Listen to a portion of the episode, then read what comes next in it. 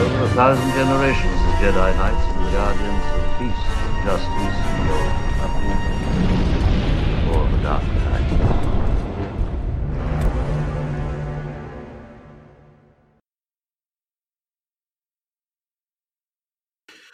Welcome back to People's History of the Old Republic. Episode 6.3 We Live in a Society. It sounds even dumber when you when you actually say it instead of just typing. That's wow. All right, there, I mean, there's a reason it's named that, but mm-hmm. it's it might not justify like how dumb that sounded. No, it's great. Anyway, great. anyway, last time we helped out around Citadel Station, saved the Ithorians are running the restoration project, and made it all to made it all the way to the hidden Jedi Academy with our old buddy Bao-Dur. In this episode, we have a debate that doubles as a boss fight, meet Darth Nihilus, and get yelled at by Kreia for giving a beggar some change on Nar Shaddaa. I'm Luke. That's Kelsey. There's always a bit of truth in legends. Uh, real quick podcast business. Um, two two episodes in a row. That's a new record. No, not necessarily the good kind of record. Anyway, a couple of quick things before we get going. First, uh, we've added some outro music at the end of the episodes, so don't be alarmed if you hear it. No one listens to the plugs anyway, but it's there. Second, a few of our loyal listeners have asked if the show is ever going to do a Patreon or something like that. The answer is no, uh, probably, but almost certainly no. Um, we don't want to put certain pieces of the timeline behind a paywall, but we do appreciate the interest. So we've created a Cash App account for the show if you'd like to donate to the world's only Old Republic specific Star Wars podcast that we know of. Um, no obligations, of course, and it's very flattering that uh, some of you like the show enough to uh, offer up your hard-earned credits. Uh, we'll put a link on on the SoundCloud page, or you can find it by searching for "Luke is Amazing" on Cash App. Uh, yes, that is my name, but I'm not hoarding any of it. It's just easier to do this than setting up an entirely new one. Uh, also, if you wanted to watch me play Jedi Fallen Order, and I'm not sure why you would, uh, I apologize that I haven't streamed much on Twitch. Strangely, real life keeps getting in the way of my ability to play video games, and likely will for the foreseeable future. But it's all okay. I'm sure there will be plenty of plays in the future, and uh, we appreciate anything thrown into the Cash App. We will not blow it all on Pazaak. Um, so, with the business out of the way, let us continue our narrative. Knights of the Old Republic 2, Part 3 Hidden Jedi Academy and Nar Shaddaa. On a snow covered, frost bitten plateau, in one of the few parts of Telos 4 that wasn't turned into a wasteland, the Jedi exile finds a secret Jedi Academy with no students run by her arch nemesis. The plateau is surrounded by four tall columns, making it look like the Jedi High Temple on Coruscant. Earlier, Meetra Surik, Kreia, Atton Rand, and Bao-Dur crash landed on the plateau after their shuttle was shot down by HK 50 assassination droids. All four companions were thrown from the shuttle on impact, with Bao-Dur being knocked unconscious for hours, indicating that the Republic needs seatbelt laws somewhere in that sequence, right? You first you ban slavery and then you get seatbelts. Both of these things are Republic needs. Um, the HK50 droids were destroyed quickly enough, and the companions were allowed inside the academy. The group recovered the second part required to bring HK47 back online. We probably got the first from the HK50 at the Peragus mining facility. The companions had traveled to the northern polar regions of Telos 4 because that's pretty much the only place on the planet where their stolen freighter, the Ebon Hawk, could land without having acid eat through it. We pick the story up as the exile and her companions enter the academy, led by six nearly identical women with hair as white as the driven snow, known as the Handmaidens. As soon as we're in from the cold, the Handmaiden sisters make us give up our weapons. Kreia, Atton, and an unconscious Bao-Dur are locked in force cages in a makeshift brig, while Meetra Surik is taken to meet the leader of the Academy, Jedi Master Atris. However, before Atris and the Exile have a 20 minute shouting match about their pasts, we get a cutscene.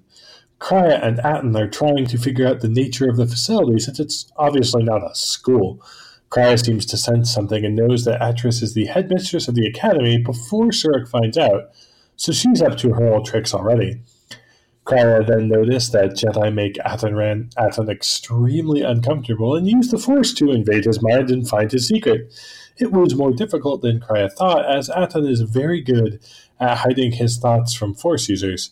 She calls Rand a murderer and she says she will keep his secret so long as he promises to protect the exile on their journey.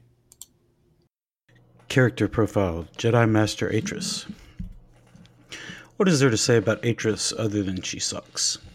Alright, fine. We'll give you some more context, but it ain't great. Atris was born in an unknown year before 4000 BBY on an unknown world. A female human who had snow who had snow white hair all her life, Atris was always strong in the Force, and she soon began a meteoric rise through the Jedi ranks. In the aftermath of the Great Sith War, Atris argued that the Jedi caused themselves more problems because they lacked a centralized structure, standardized training, and more rigid adherence to the Jedi Code. She openly decried the practice of training older Padawans and masters having more more than one apprentice at a time a common practice at that time. Atris also despised the practice of Jedi falling in love and began to preach against such attachment. Fortunately for Atris, the Jedi High Council was becoming more conservative following Exar Kun's war, and Atris eventually joined the Jedi High Council on Coruscant after attaining the rank of Master sometime before 3964 we cross paths with Atris in her narrative uh, during the KOTOR comics when she sat in judgment on the High Council over the Jedi who would later become Revan and the First Watch Circle of Taris. Atris argued forcibly against involvement in the Mandalorian Wars, believing that all who eventually followed Revan to war had fallen to the dark side. Uh, Atris was also harsh of Revan's master Kreia, and she was later exiled from the Order after Revan went to war. When the Mandalorian Wars ended above Malachor V, Atris was one of the masters who presided over the trial of Meetra Surik in 3959. Atris believed that Surik, sh- that sh- Surik should have been executed for her crimes and that exile was far too light of a sentence. For years, Atris had looked up to Meetra Surik as a hero, and it's implied she almost followed Surik to fight the Mandalorians. Atris ha- hated how sure Surik was of herself during the trial. Her certainty unnerved Atris, who began to doubt her own positions, though she silenced that doubt. After Surik's trial, Atris removed her hero's old lightsaber and kept it as a memento. In 3954, Atris had a run in with Revan before he left the galaxy. He had come to the High Temple on Coruscant to search the archives for any reference of Meetra Surik, but found that the archives were incomplete. Surik's name and all information had been erased save for one document, an official report on the Battle of Malachor V, written by Atris. The report claimed that both Revan and Surik knew what the effects of the mass shadow generator's activation would be, and that Revan had already fallen to the dark side by then. Atris found Re- Revan in the archives and mocked him for his inability to recover his memories, and then was incensed when she found out that Revan had lost his memories from Malachor V. Atris told Revan of Surik's exile, then ordered him to leave after getting increasingly angry at Revan's refusal to give in to her taunting. As he left, Revan warned Atris that Jedi were supposed to be mindful of their emotions, further enraging the white haired Jedi Master. Two years later, Atris would make her biggest mistake. In 3952, Atris called for a conclave on the Miraluka colony world of Katar to determine how best to respond to the Sith threat. Many, many Jedi showed up to debate the question, but uh, they had been used as bait and betrayed. Atris intended the conclave as a trap for the Sith, and so she leaked the location to the Sith through back channels. Atris wasn't on Katar, but the rest of the Jedi Order was, and they died when Darth Nihilus showed up and ate an entire planet. Atris had underestimated the power of the Sith, a mistake she and the Jedi Order would repeat in the future. After spreading rumors that she had been in Katar, Atris went into hiding like the rest of the Jedi, taking the secret academy at Telos. She intended to rebuild the Order, but instead began to fall to the dark side after studying the Sith holocrons that had been relocated to Telos 4 from Dantooine in 3956. Atris underestimated the Sith yet again, though this isn't known until the end of KOTOR 2.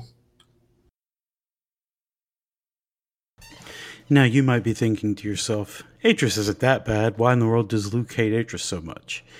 Well, the answer is simple. She has zero redeeming qualities. Every other Jedi Master that uh, that I can think of uh, has done some measure of good that we know of.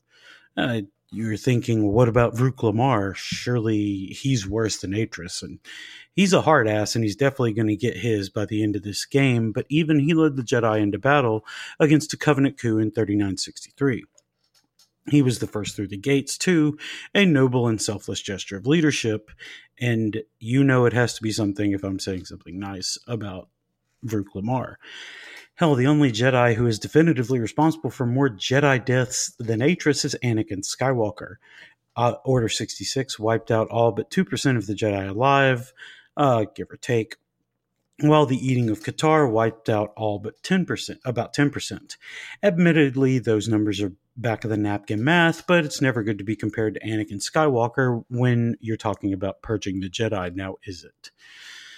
While we've been piling on Atris, while we've been piling on, Atris is interesting for reasons that have nothing to do with her shittiness. She was originally intended to be a much more central figure in the story, even though her role was drastically reduced due to deadlines. Most of the promotional art and even the game's box art depict Atris as the embodiment of the light, dueling Darth Nihilus, the embodiment of the dark. It's strange that Atris was uh, excuse me. It's strange that Atris would be chosen to represent the light since she falls to the dark side during the game. Originally, Atris was supposed to join the Exiles party and then betray them in some way, later wearing all black instead of her trademark all white. This re- was removed at the last moment because it seemed to test poorly with playtesters. In one cut ending, Surik would redeem Kreia while Atris took up the title Darth Traya there there's a lot of indication that Atris uh, was actually bestowed the title of Darth Traya by Kreia in the game, though we'll talk about that more when we return to Telos 4. Finally, Atris is an anagram of both the planet Taris from Knights of the Old Republic and Trias, a character who plays a similar role to Atris in another Obsidian game, Planescape Torment. Chris, Aval- Chris Avellone was the lead designer on that game as well. I've never played that game, but you know that's that's what the that's what the internet tells me. So. Yeah, that game shows up as one of the like early, but games are really art, and it like you can very much feel the technological limitations in the game. um, but it does like what if it did trippy things and didn't have to be super coherent. Um, um, so, character profile: Brianna the Handmaiden. If you played KOTOR 2 as a female exile, you know that the Handmaiden does not join on Telos 4. That spot is filled later on Dantooine, so it might seem strange we're talking about Brianna so much when we have a female exile, but you'll recall from previous episodes that the character was said to also accompany Surik by a 2008 set of Wizards of the Coast miniature action figures. To be honest, we're not sure that minifigs are a solid primary source, but this seems to be the consensus, so who are we to argue? Brianna was born in 3976, the youngest of the Echani general Yusanis's six daughters. However, Brianna had a different mother than her five half sisters, a former Jedi Master named Arren Kae. As the Jedi were becoming more conservative in the wake of the Great Sith War, having children was increasingly forbidden. Arren Kae was able to keep her daughter a secret for more than a decade, but once the truth was revealed, she was exiled from the Jedi Order. Instead of traveling to the Outer Rim like Meetra Surik did later, Kae followed Revan into the Mandalorian Wars and is presumed to have died at Malachor V in 3960. Despite being charged with child rearing in a Echani society, General Yusanis followed his love into the war, but when she died, he became a broken man and left fighting. Yusanis never spoke of Kae because it pained him too much, and as a result, Brianna had no memory of her mother. When Darth Revan returned to prosecute the Jedi Civil War in 3959, he targeted senators from many sectors in an attempt to destabilize the Republic. One of these assassinations was the Echani senator, and Yusanis investigated the circumstances, eventually finding that the murder was ordered by his former ally. Based on the Echani customs of chivalry and honor, Yusanis challenged the Dark Lord of the Sith to a duel and was slain, orphaning Brianna and her five half sisters. At some point after this, all six would come to serve Jedi Master Atris and eventually take up residence in the hidden Jedi Academy on Telos 4. Just like her sisters, Brianna had naturally white hair, but she wore her hair in two braids that fell down over her ears near her shoulders. While Atris knew of Brianna's parentage and Force sensitivity, she never attempted to teach her the ways of the Force or tell the young woman about her dormant powers. Instead, following the destruction of Katar, Atris wanted to rebuild the Order using the Handmaidens as a sort of internal guard against Jedi falling to the dark side. Atris made the Handmaiden sisters take an oath to never train in the ways of the Force or seek instruction from a Jedi other than Atris. She intended to have the sisters work as a sort of special task force that would incapacitate or possibly kill Jedi suspected of falling. To this end, the sisters were trained to resist mental persuasion through the Force. Despite being a more than capable fighter, Brianna was considered the last handmaiden, meaning she was considered the worst of the six sisters. Part of this is because Echani society holds adultery as a grievous crime, and they also believe that the shame of any betrayal is passed genetically. The Echani also shamed Yusanis for losing a duel to Darth Revan, but that seems a bit much. This means from birth, Brianna has was seen as a bastard and has been treated as such by all, including her own sisters. The shame of all this caused Brianna to withdraw and give up her own name, taking the title of Last Handmaiden and giving her severe confidence issues. Echani genetics also mean that children look like look nearly identical to the parent of their same gender, meaning that the five sisters resembled their mother, while Brianna looked like Arren Kae. This isn't clear in the game because all of Atris's handmaidens have the same character design, but we'll chalk that up to the limitations of the game's graphics. In the game, Brianna tells the exile that she is proud of her mother and a number of keepsakes that want and has a number of keepsakes that once belonged to Cray. K. She also wields her father's adjustable bow staff, though the length of the weapon is sort of comical and fully extended, as it's nearly twice as tall as Brianna there isn't much to do in the hidden Jedi Academy, and you usually do this part. A few cutscenes, a war of words, recovering T3 from the clutches of the Handmaidens, and the Handmaiden sparring ring.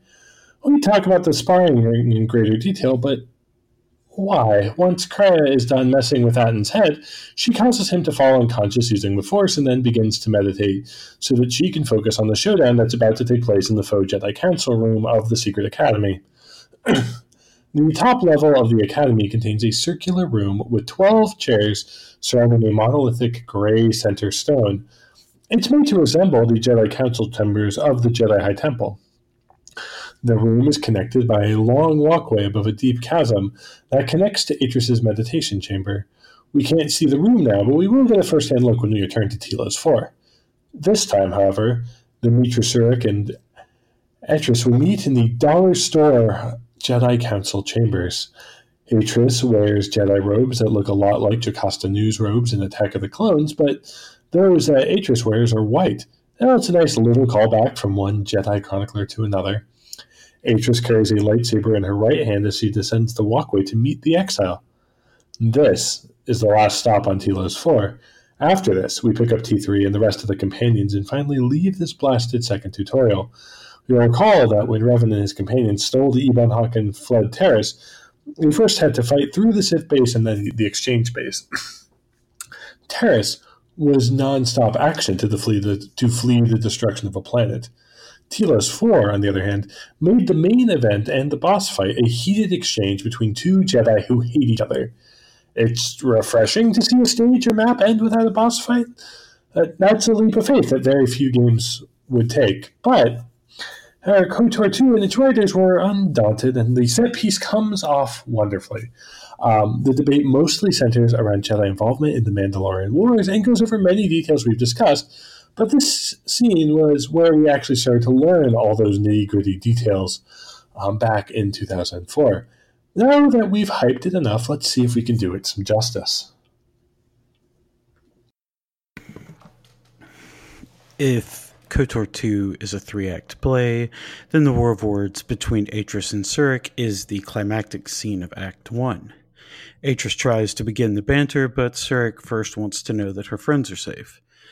Atris is taken aback by the comment as she still believed that Surik was lost to the dark side, and concern for one's friends and acquaintances is not a Sith trait. Surik is assured that her friends are safe, but the conversation moves in a hostile tone real fast when Atris, with Atris putting the exile on defensive with so many questions. Uh, Atris asks the exile if she's prepared to admit her crimes and that the Jedi Council was right to cast her out, but Meetra Surik isn't here to grovel, especially not to a hypocrite like Atris. Even after all these years, all the terribly short sighted decisions she's made, and all the Jedi she got killed, Atris has never stopped to examine her own beliefs and assumptions. She believes the Jedi and Republic were right to wait the Mandalorian Wars out, even after the Mandos brutally subjugated and strip mined the Outer Rim for 12 fucking years. The Jedi didn't even move to help in 3964 when the Mandalorians invaded the Republic and war was declared. As far as we can tell, that's the first and only time the Galactic Republic went to war without the backing of the Jedi. Hell, all the masters that Surik meets seem to have the same issue as Atris. They lack they lack the desire and capacity for introspection, and what's worse, they're arrogant about it. Exile points out that Atris wanted to execute her for her crimes, but Atris doesn't even notice her deep hypocrisy. Instead, she ignited the lightsaber she held, and it shows a beautiful silver blade that gently hums. Surik recognized that lightsaber because she built it. It was the one she stabbed into the center stone in 3959 after her trial. Atris kept it the whole time as a memento of Surik's arrogance and insults to the Order, which is the most pot calling the kettle black thing ever uttered. By now, Atris is shouting, and Meetra Surik is presumably responding in kind, even though her dialogue isn't spoken. Atris barks that Surik met Mandalorian aggression with her own aggression, which ignores the Jedi Code. The exile retorted that she went to war to protect innocent people from slaughter, while the council met aggression with outright dereliction of duty. Surik says that's a choice you will always make, and this is where she turns the tables on Atris. It's time to read her the Riot Act in a fiery denunciation of not only Atris, but of the entire Jedi Council for decades of failure. A recurring theme in the game is that the Jedi have failed spectacularly, but they never learn from it.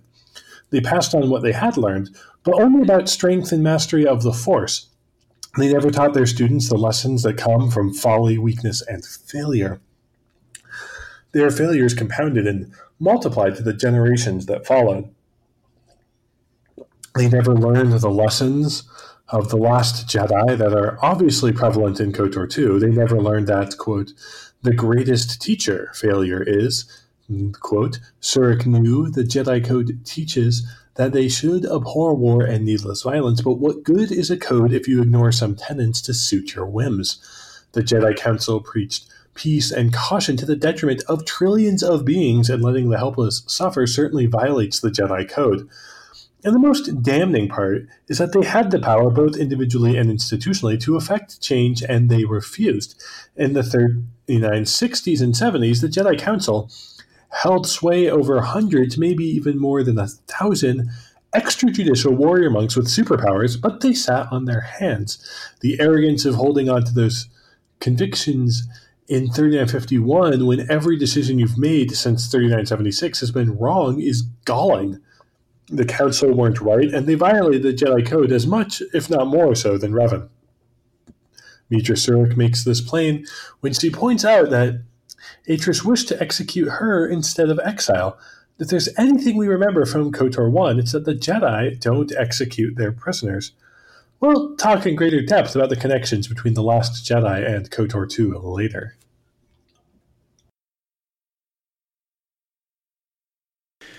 This debate also gets at the heart of one of the deeper questions within the Star Wars universe. Simply put, can the Jedi truly follow their own code? This isn't some new concept introduced by the prequel trilogy or this game either. In many ways, the descriptions of the Jedi Order made by Obi Wan Kenobi and Yoda in A New Hope and The Empire Strikes Back, respectively, are incompatible. Kenobi describes a defensive police force or uh, sort of army that actively seeks out threats and protects the Republic from harm, much like the path that Revan followed, at least initially. Remember, whatever Revan became later, his motives for entering the Mandalorian Wars were pure, so far as we know. Conversely, Yoda describes a group of passive, contemplative warrior monks who only use violence when it is absolutely necessary and then he tells Luke to kill his dad. So what are you going to do? This mirrors the attempts by Atris and the Jedi Council to remain neutral in the Mandalorian Wars, though Yoda would almost certainly have approved of the defense of innocents in danger. Uh, that digression notwithstanding, the exile says that they weren't guaranteed of success, but a lack of guarantee isn't a reason to let people die. Indeed, if not for Revan Malak and Surik's timely intervention at the Battle of Duro in 3962, the Mandalorians would likely rule the galaxy. Surik goads Atris, saying that anyone who stepped out of the archives would have seen the threat, causing Atris to rage that Malachor V should have been the exile's grave.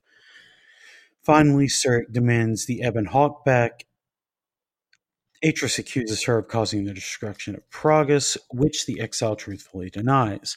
Just, just like with Lieutenant Grenn, Atris talks about a lack of fuel leading to the failure of the Telos Restoration Project, which Surik vows to fix. Surik says that the Sith destroyed the planet and station while pursuing her as they believe her to be the last Jedi. Atris scoffs, believing herself to be the last Jedi, but Meetra Surik is full of surprises and offers to help Atris defeat the Sith. Atris admits she could use the help and tells Surik about about other Jedi in the galaxy who can also help. Finally, Atris and Surik agree to gather allies and meet on Dantooine at the destroyed Jedi Enclave. Now that we told that jerk Atris off and have a vague plan of attack, it's time to finally mercifully leave Telos 4. After we get T3 and the companions, the Ebon Hawk lifts off and it's time for three different cutscenes before Nar Shaddaa. The first shows some of the handmaidens telling Atris that Brianna is missing, though she's already aware. There's a piece of cut content that doesn't even appear in the restored content mod that would have shown a conversation between Atris and Brianna. Atris tells the last handmaiden to follow the exile because she's dangerous. This is also where we find that, found out that Atris orchestrated Surik's return aboard the Harbinger, though it's referenced later in the game too. Obviously, Brianna has stowed away, and since she apparently flew with Meetra Surik, we will treat it like she did and note their interactions, though without the romance angle that a male exile gets. Considering the implied romantic interest that Atris had for a male exile, it's got to hurt even more if he romances Brianna. The second cutscene sees the companions gathered in the Ebon Hawk to discuss their next steps. Atton suggests they get lost in the galaxy with a wonderful idiom, quote, burn sky until we see lines, end quote. T3, however, has other ideas. After one of the handmaidens stole the Ebon Hawk while we were incarcerated on Citadel Station, they discovered T3 and picked the astromech apart for information on the exile. Despite downloading T3's memory banks, the handmaidens found little useful info and unknowingly opened their systems to attack. T3 noticed the connection to download his memory banks was a two way street, and he was able to download a holo recording of Meetra Surik's trial and a list of the locations of the other four Jedi Masters. T3 M4, you magnificent bastard, you sneaky little droid. Thank you. T3 rolls the footage and we are taken back to Coruscant in 3959. We see the Jedi High Council chambers with 12 chairs arranged around a gray center stone, just like on Telos 4, but with but only five masters are present. Seated from left to right, we see Jedi Masters Kavar, Lonna Vash, Vrook Lamar, Zez-Kai Ell, and Atris. The exile arrives and the trial convenes, though it's purely a formality. Her fate had already been decided, and no evidence presented would change that, though there is a level of disagreement as both Master Vash and Master Ell are somewhat sympathetic to the exile.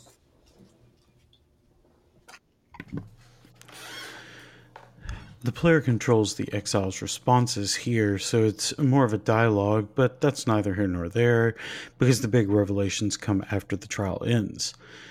Vrook begins, asking the exile if she knows why she has been summoned before the council. Surik, however, makes it clear she came on her own and not because of the council's authority. Council members begin throwing accusations left and right. Surik fell to the dark side. Revan is her new master. She's a warmonger who only went into battle to sate her bloodlust.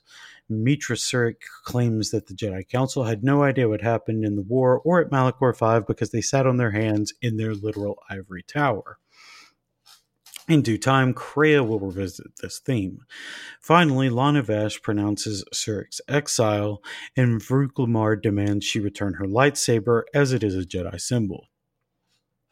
Surik ignited her silver shimmering blade and impaled the center stone, leaving the lightsaber and the Jedi behind without saying a word. If that all seems really short, that's because it was. Uh, the outcome was a foregone conclusion, but Surik was never supposed to learn the, of the council deliberations that followed.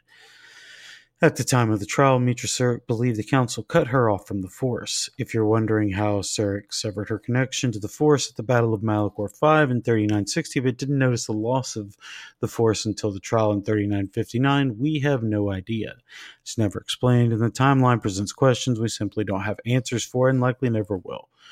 Finally, we get to the cutscene, and Surik begins to realize she's been deceived.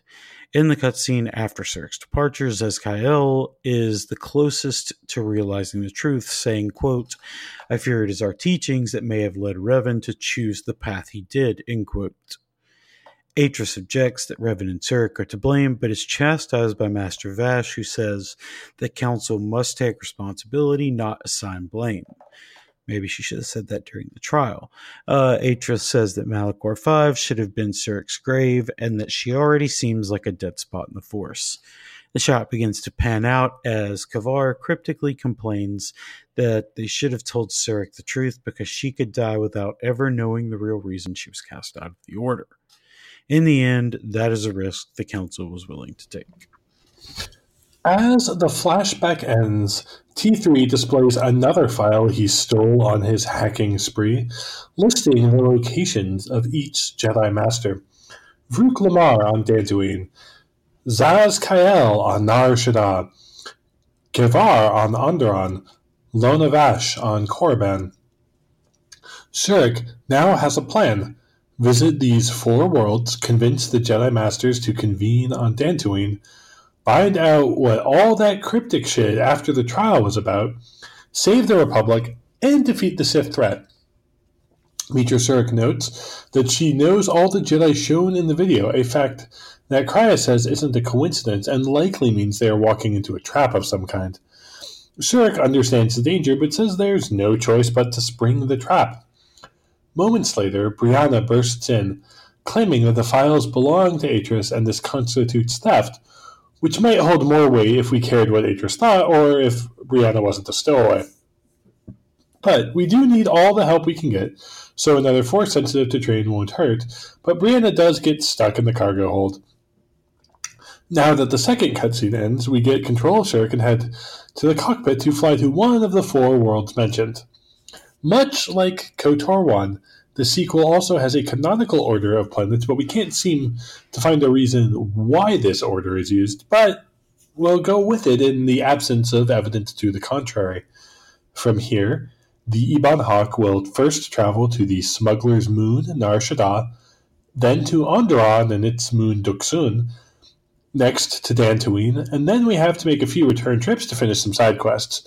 Before traveling to the final planet, we will then return to Dxun and Onderon to resolve the Onderon Civil War before going back to Nar Shaddaa to ensure that Citadel Station has a new fuel source.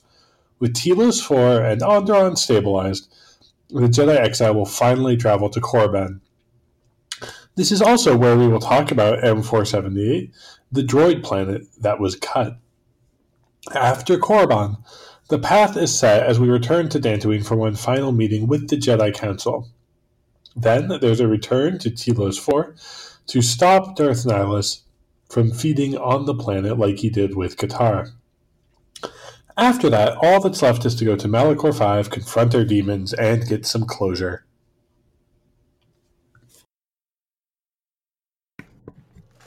Ah, but before the Ebon Hawk docks on Nar Shaddaa, we get a third and final cutscene. In familiar Star Wars fashion, we see the shot. We see a shot of the underside of a large ship, but something's off.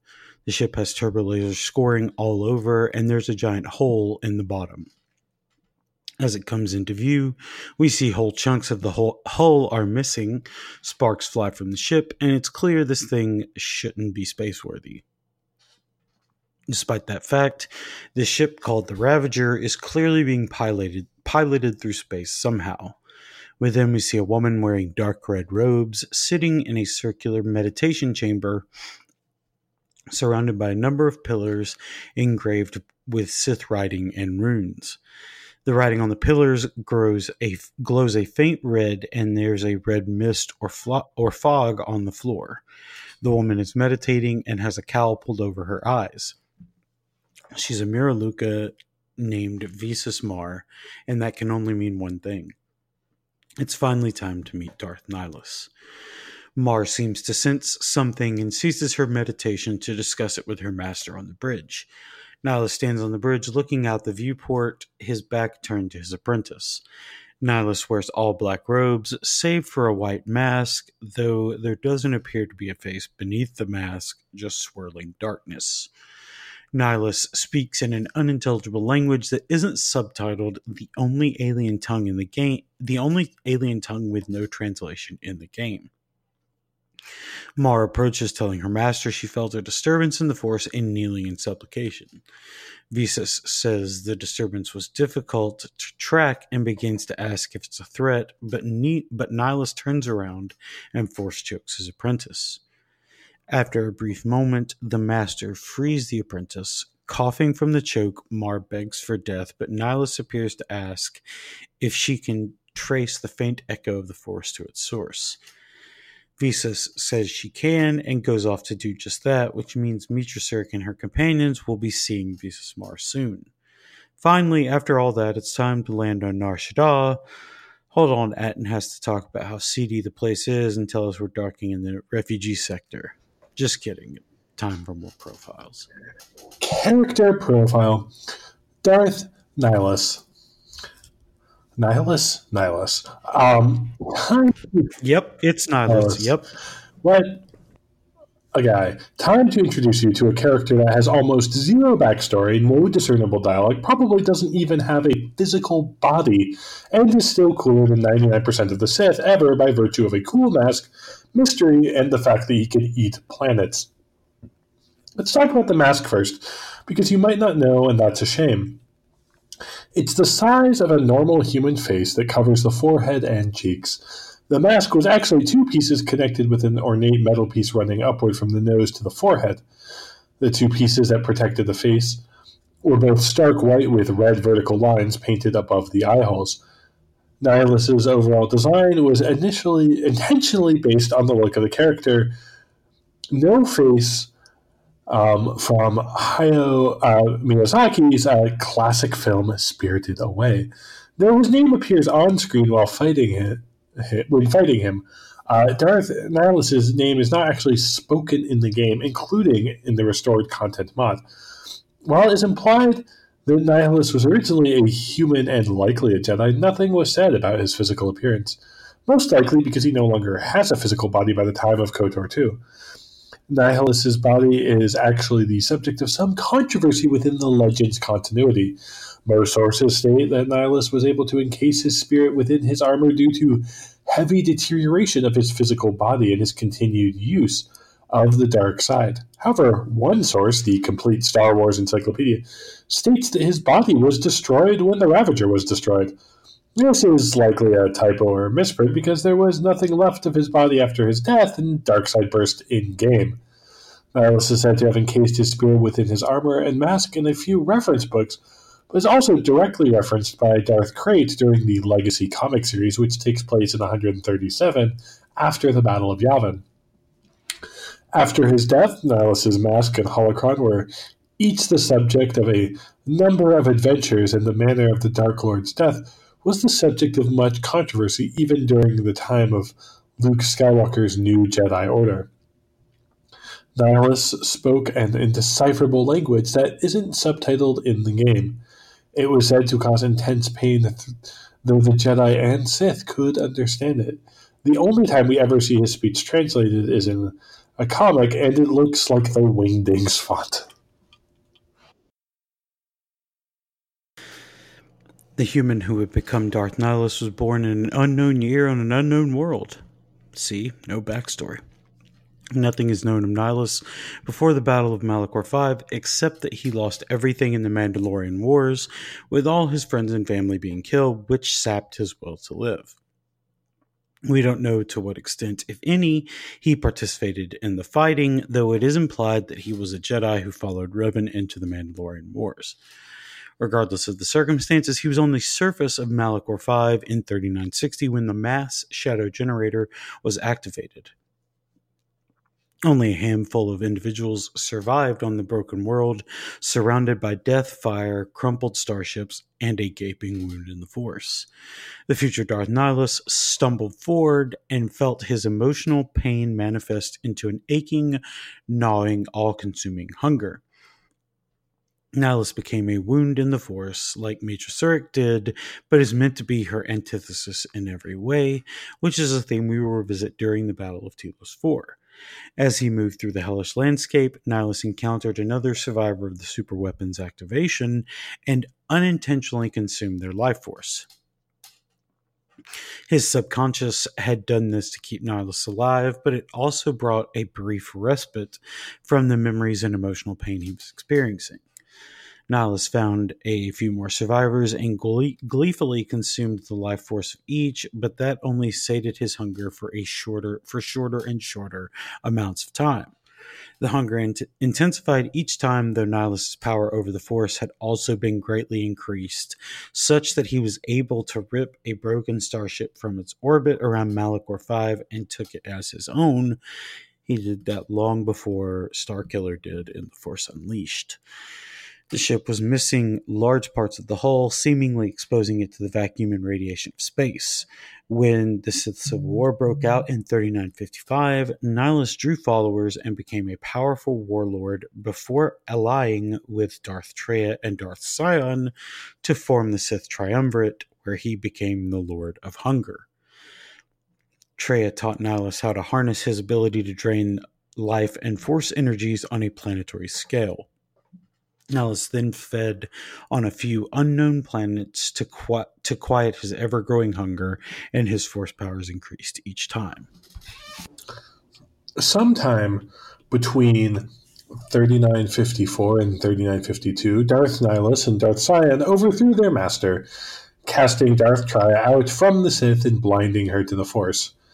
Nihilus and Sion then went about purging the Jedi in different ways, though it's quite clear that Nihilus doesn't care much for Sith doctrine or philosophy and just wants to end all life in the galaxy and watch it burn. For two years, Sion led his Sith assassins against the Jedi, steadily decreasing their numbers, while Nihilus waited on the edges of known space for the chance to feed. At some point, Nihilus saw that his physical body was wasting away as a result of his continued use of the dark side, and he determined to cheat death. Thus, Nihilus discarded his body and encased his spirit within his mask and armor, using the Force to handle his red lightsaber and use Force powers. Nihilus also built a square Sith holocron that contained part of his essence around this time. In 3952, Nihilus finally struck at the Jedi in what may be the most singularly impressive use of the Force in all of Star Wars. Jedi Master Atris leaked information about a large gathering of Jedi at the Conclave at Katar in an attempt to lure the Sith into a trap, but she was no match for Nihilus. The Ravager dropped out of hyperspace just as the conclave was set to begin, and Darth Nihilus reached out into the Force, speaking a single word and consuming all life on Katar. Later, Nihilus walked to the surface of Katar to look upon his works, finding the sole survivor, a Miraluka named Visas Mar, and taking her to the Ravager to recover. The planet that once teemed with flora and fauna and the inherently force sensitive Miraluka was now a barren husk devoid of life and the Force. Every Jedi on the planet died, including Masters Vandar Tokare, Dorak, and Zhar Lestin. Though those three are the only ones named, there could have been anywhere from 30 to 90 Jedi, and they were all gone. For a list of those who likely perished on Katar, take a listen to episode 6.0 Come One, Come All to This Tragic Affair. Days later, Nihilus showed Mar his vision of the galaxy, an act which tore holes in her vestigial eye sockets. The vision turned Mar, and she became Nihilus's apprentice. Now, this is one of those interesting anachronisms in uh, Star Wars because he uh, he flies in the face of the idea that uh, only the Jedi can uh, can can have Force ghosts.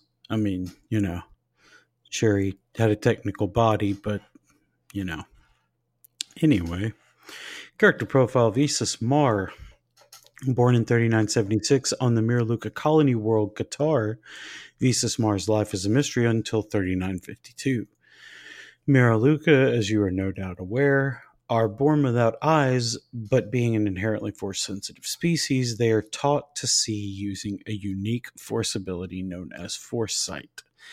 It allows them to perceive the world as the force flows in and around everything.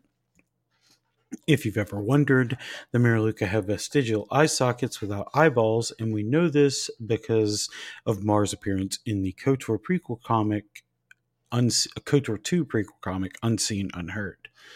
Miraluka were normally uncomfortable around objects or beings untouched by the Force, so the, the shock of Darth Nihilus ripping the life and force from every living being on the planet overcame Visas. She not only saw the Force being drained, but experienced it as all her connections to the world were severed in an instant. The pain overwhelmed Visas, left her unconscious, and nearly killed her. She was saved by Darth Nihilus, who came upon her as he walked and admired the tomb world of his own creation. It is unclear if Mar's survival was a conscious decision by Nihilus as he sought an apprentice or just a happy accident, but he transported her to the Ravager and healed her wounds. When Visas Mar awoke a few days later, Darth Nihilus was the only other being on the Ravager, and she approached him to learn why she was spared.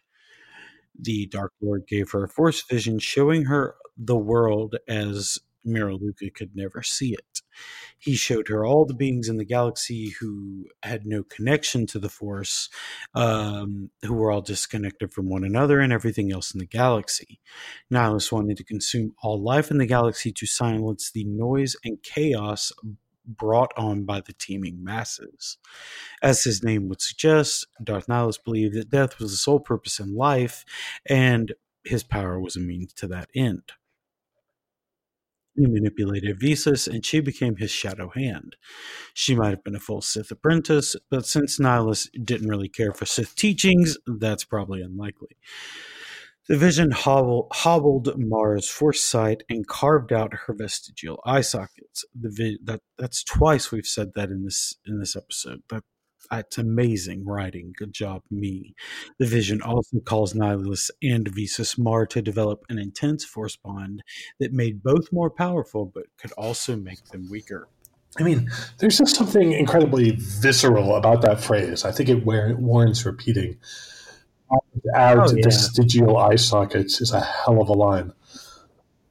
Yeah. So, location profile the Ravager, a Centurion class battlecruiser.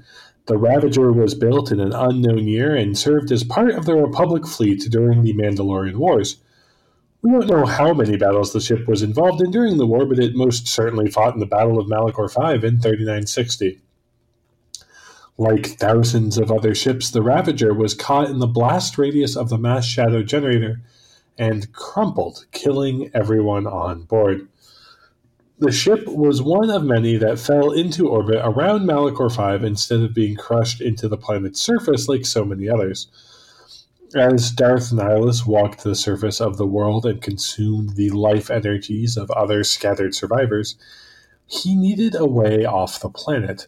Finding his power in the Force greatly increased, he decided to borrow a ship from the crumpled wrecks surrounding Malachor 5. It's not like the ship's old crew was using it any longer. The future Darth Nihilus apparently smoothed out the ship's scrunched up frame, though it wasn't made whole. The Ravager was not, technically speaking, space worthy, as it was missing large sections of the hull and had exposed infrastructure where the plating had been shot or ripped off.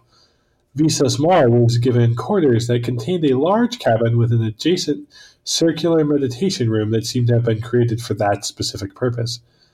Maybe Nihilus used it prior to taking on an apprentice or made it for her, we don't know. Visas hated it and called it her cell. Particle shields contained a small amount of atmosphere and kept the ship pressurized, but outside of that, it lacked amenities of any kind. Despite only being half a ship, the Ravager was formidable in battle with numerous weapon systems. The ship was held together solely by Nihilus's power in the Force, but it was controlled by the Dark Lord's many half dead slaves. They had gray, decaying flesh and were incapable of doing anything other than operate the Ravager. Everything on the ship slowly dies while Nihilus hungers, as the ship is tied to Nihilus's connection to the Force. This doesn't seem to apply to Visas Mars. She showed no physical symptoms of living on the ship for around a year. Interestingly, or perhaps not, there are a total of four ships called the Ravager in Star Wars three in Legends and one in the canon. Location profile Nar Shaddaa. Located in the Y'Toub system, that's Y apostrophe T O U B. Nar Shaddaa is the largest moon of Nal Hutta, the adopted homeworld of the Hutts. Excuse me. Since the YouTube system was named far earlier, a fun but completely unsubstantiated conspiracy theory would be that YouTube took the name from this system. Nar Shaddaa, aka the Smuggler's Moon, is both the entertainment and financial hub of Hutt space. While the city covers the entire moon, it's unlike Coruscant or Taris in that it doesn't have firmly delineated levels so much as thousands of incredibly tall buildings with other smaller buildings built randomly or literally overshadowed. In KOTOR 2, there are a few times when you can look up and see the buildings far taller than the than where the exile is, which is a rarity in Star Wars as we usually see the top level. It also portrays scale very well for once in the history of Star Wars. Nal Hutta became the Hutt homeworld in 15,000 BBY after the Hutt cataclysms decimated their homeworld, Varl. By 14,500, Nar Shaddaa was fully covered in city, and it stood as a rival to Coruscant for almost 11,000 years until trade lanes shifted drastically just before 4000 BBY, and the Republic stopped using the moon. Nar Shaddaa had always had criminal elements, but after the Republic abandoned it, abandoned it, crime and villainy overtook every part of the moon. From the Undercity to the tallest towers, Nar Shaddaa was divided into various sectors, such as the Corellia sector, uh, which held a number of bars, and the Red sector, which was their version of a red light district.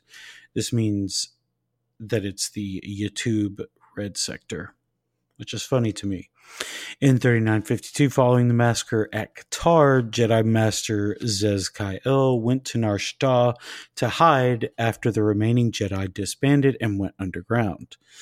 He could hide on Nar Shaddaa because the sheer amount of life on the planet made it almost impossible to, to discern individual force signatures. Visas Mar would later, later remark, quote, Never have I been to a place so alive with the force, yet so dead to it, end quote. Nar Shaddaa's refugee sectors is one of the most crowded in the galaxy, and they are tightly monitored by the exchange. The entire moon is horribly polluted, and some sectors have seemingly bottomless pits that are tens of thousands of stories deep. Finally, it's time to explore Nar Shaddaa. The ship lands on a docking platform that's so high off the ground we cannot see the bottom. We aren't on the top level as buildings rise far above the Ebon Hawk, but it will have to do. Also, Atton got us in with a smooth landing this time. Right now, we have two options exit the ship and have a look around, or another cutscene, this time featuring a dozen characters, only two of whom are really important. This place is lousy with cutscenes, and this is the first one that doesn't at least feel somewhat useful, at least not yet. In a nondescript room, we see numerous bounty hunters gathering around a circular black droid that projects a picture of a bearded mob boss. This is the mafios- mafioso Goto that put the bounty on Surik's head and runs the exchange crime syndicate. Around the projection, we see three Gand, two Twi'lek, one Duro, one Wookiee, and three HK 50 assassination droids. Goto informs his cadre of bounty hunters that a Jedi walks Nar Shaddaa, and she is not to be harassed or targeted in any way. The bounty hunters are outraged and begin bickering and threatening, but they are apparently all on Goto's ship and it's neutral ground for bounty hunters. The assembled group eventually agrees to the truce, though it will likely be broken at the first opportunity. The cutscene ends with the bounty hunters arguing and Goto leaving them to it. Back at the Ebon Hawk, Surik decides to take Kreia and Bao-Dur as companions and sets off to explore, but we won't get very far because someone's always got to hassle us about docking. This time, it's a Toydarian named Kello. You probably remember the Toydarian Watto from The Phantom Menace and Attack of the Clones. Well, since that character was such a great idea, we've got Quello, a Toydarian with a thick, surly Jersey accent who's very annoyed we parked the ship there. There's a dock for the Red Eclipse. That's a dock for the Red Eclipse Crime Syndicate, and they're going to be mad, which is fine by Surik because she needs to become notorious to get the attention of the exchange. Before we go, we try a Jedi mind trick on Quello, and he fakes falling for it before saying Toydarians can't be persuaded by the Force, just like Watto. If you max out the Exile's wisdom stats and the highest Force persuasion level, Quello can be really fooled by the mind trick. Quello, though. it, I mean, I guess, I guess, uh, uh, pe- people are uh, beings that don't have uh, a lot of willpower in those uh, in those species can be fooled. I, I don't know. It's it's Star Wars. It's all inconsistencies. Around the next corner, a bunch of exchange goons are attacking a random refugee for standing around. The refugee begs for help, and Surik is only too happy to, to oblige, taking out the thugs. Then we come to a seemingly small but now infamous interaction. A hungry beggar asks Surik to spare five credits, which she does. No big deal, right? Obviously, a small handful of credits is not going to fix this poor man's material circumstances, but sometimes small mercies are the best. Who in their right mind would care, much less have an issue with helping a poor refugee get some food or get loaded and ignore their problems for at least a little while? Oh, but we've underestimated Kreia, her objectivist Randian personal politics, and her severe misunderstanding of causation. Meetra Surik's teacher in the new way new teacher in the ways of the force launches into a tirade about the pointlessness of individual charity and small acts of kindness. Kreia says that the gesture will not help because he didn't work to earn the money, so we know that Protestant work ethic is alive and well in the galaxy far, far away. The Exile argues that a small kindness can give hope and help someone survive, but Kreia argues that survival may not be advantageous because he might do a greater evil tomorrow. That's not how causation works, Kreia. You aren't responsible for a person's actions if you aid or save them. Now, you might regret it, but that's a different thing than legal or even moral causation. But Kreia will not be deterred by silly things like compassion or basic decency. Instead, she begins narrating the cutscene of a beggar being killed for the five credits Surik gave him. In Kreia's estimation, Surik simply made him a target. Her kindness got him killed. She sums up her position by saying, We live in a society. Okay, she doesn't say that, but she might as well because the whole point was to make a cringe-worthy surface level assessment of situation without context or analysis.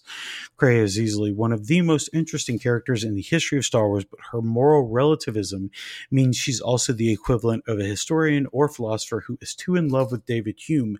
And if you don't know who David Hume is, uh, don't worry about it. Just save yourself, in my opinion. It's good. It's good. It's good. I'm just waiting for us to stumble back into material analysis. Oh dear. Oh. no, it, yeah, it, it would be great. Like, it, I would love to be able. I really would love to be able to do material analysis. I, I mean, uh, me and Kelsey both would, I think. Um, but it's just we just don't know. There's just so many things we don't know. Like half of these places use different systems of credits, and like some of them some of them live in like uh in like um like feudal systems. Some of them live in monarch in monarchies. You know it's it's just it's it's so it's so difficult to do. I wouldn't even know where to start. It's great. It's definitely a, a fun twitter game whenever i stumble into what if it was the old republic was an anti regime anyway um, Oh, anyway, we are the extent of our material analysis right here is that uh, Kreia has a weird, weird ethic and doesn't understand how ultimately immaterial five credits are in the scheme of things. Um, so, despite all this, we still want to be in Kreia's good graces so that she will tell us more secrets from her past. People get frustrated because Kreia takes utterly nonsensical positions and then gets mad at the exile for being reasonable. But all you have to do to gain influence is tell her you'll think on her words. Another beggar awaits, and it's time to show what we've learned about appeasing Kreia. The guy asks for change, and Surik agrees, but on condition that the guy provides some info about any Jedi Masters wandering around. Predictably, the beggar hadn't seen anything like that, but he does talk about the Jedi Civil War and how the Jedi destroyed many worlds, sending millions of refugees to Nar Shaddaa and elsewhere. The Jedi Exile counters it was the Sith who did that, but to normal galactic citizens, that's a distinction without a difference. The beggar says Jedi and Sith are just two names for the same thing. Besides, quote, uh, besides, quote, it's difficult to tell in the crossfire if the Sith were led by a Jedi, end quote a damning indictment of the Jedi high mindedness about their purpose and value and virtue. This is another recurring theme, but citizens have a difficult time telling between Jedi and Sith. It's just a bunch of superpowered beings fighting a holy war. It's way above their pay grade. Meetra thanked the beggar and departed, but then a brief cutscene occurs showing the beggar passing out information along to a rather attractive red-headed bounty hunter. Her name is Mira, and she's a companion, but we don't know that yet. With that over, Surik and her companions move into the main hub of the refugee sector on Nar Shaddaa. The large square area leads to the entertainment district, the Pazaak Den, the swoop track, the main docks, and the refugee tenements. In the center of the hub is a seemingly bottomless pit with a single flimsy handrail for safety. We're going to leave it here because, frankly, if we go much further, we'll get lost in Nar Shaddaa, and this episode will be three hours long.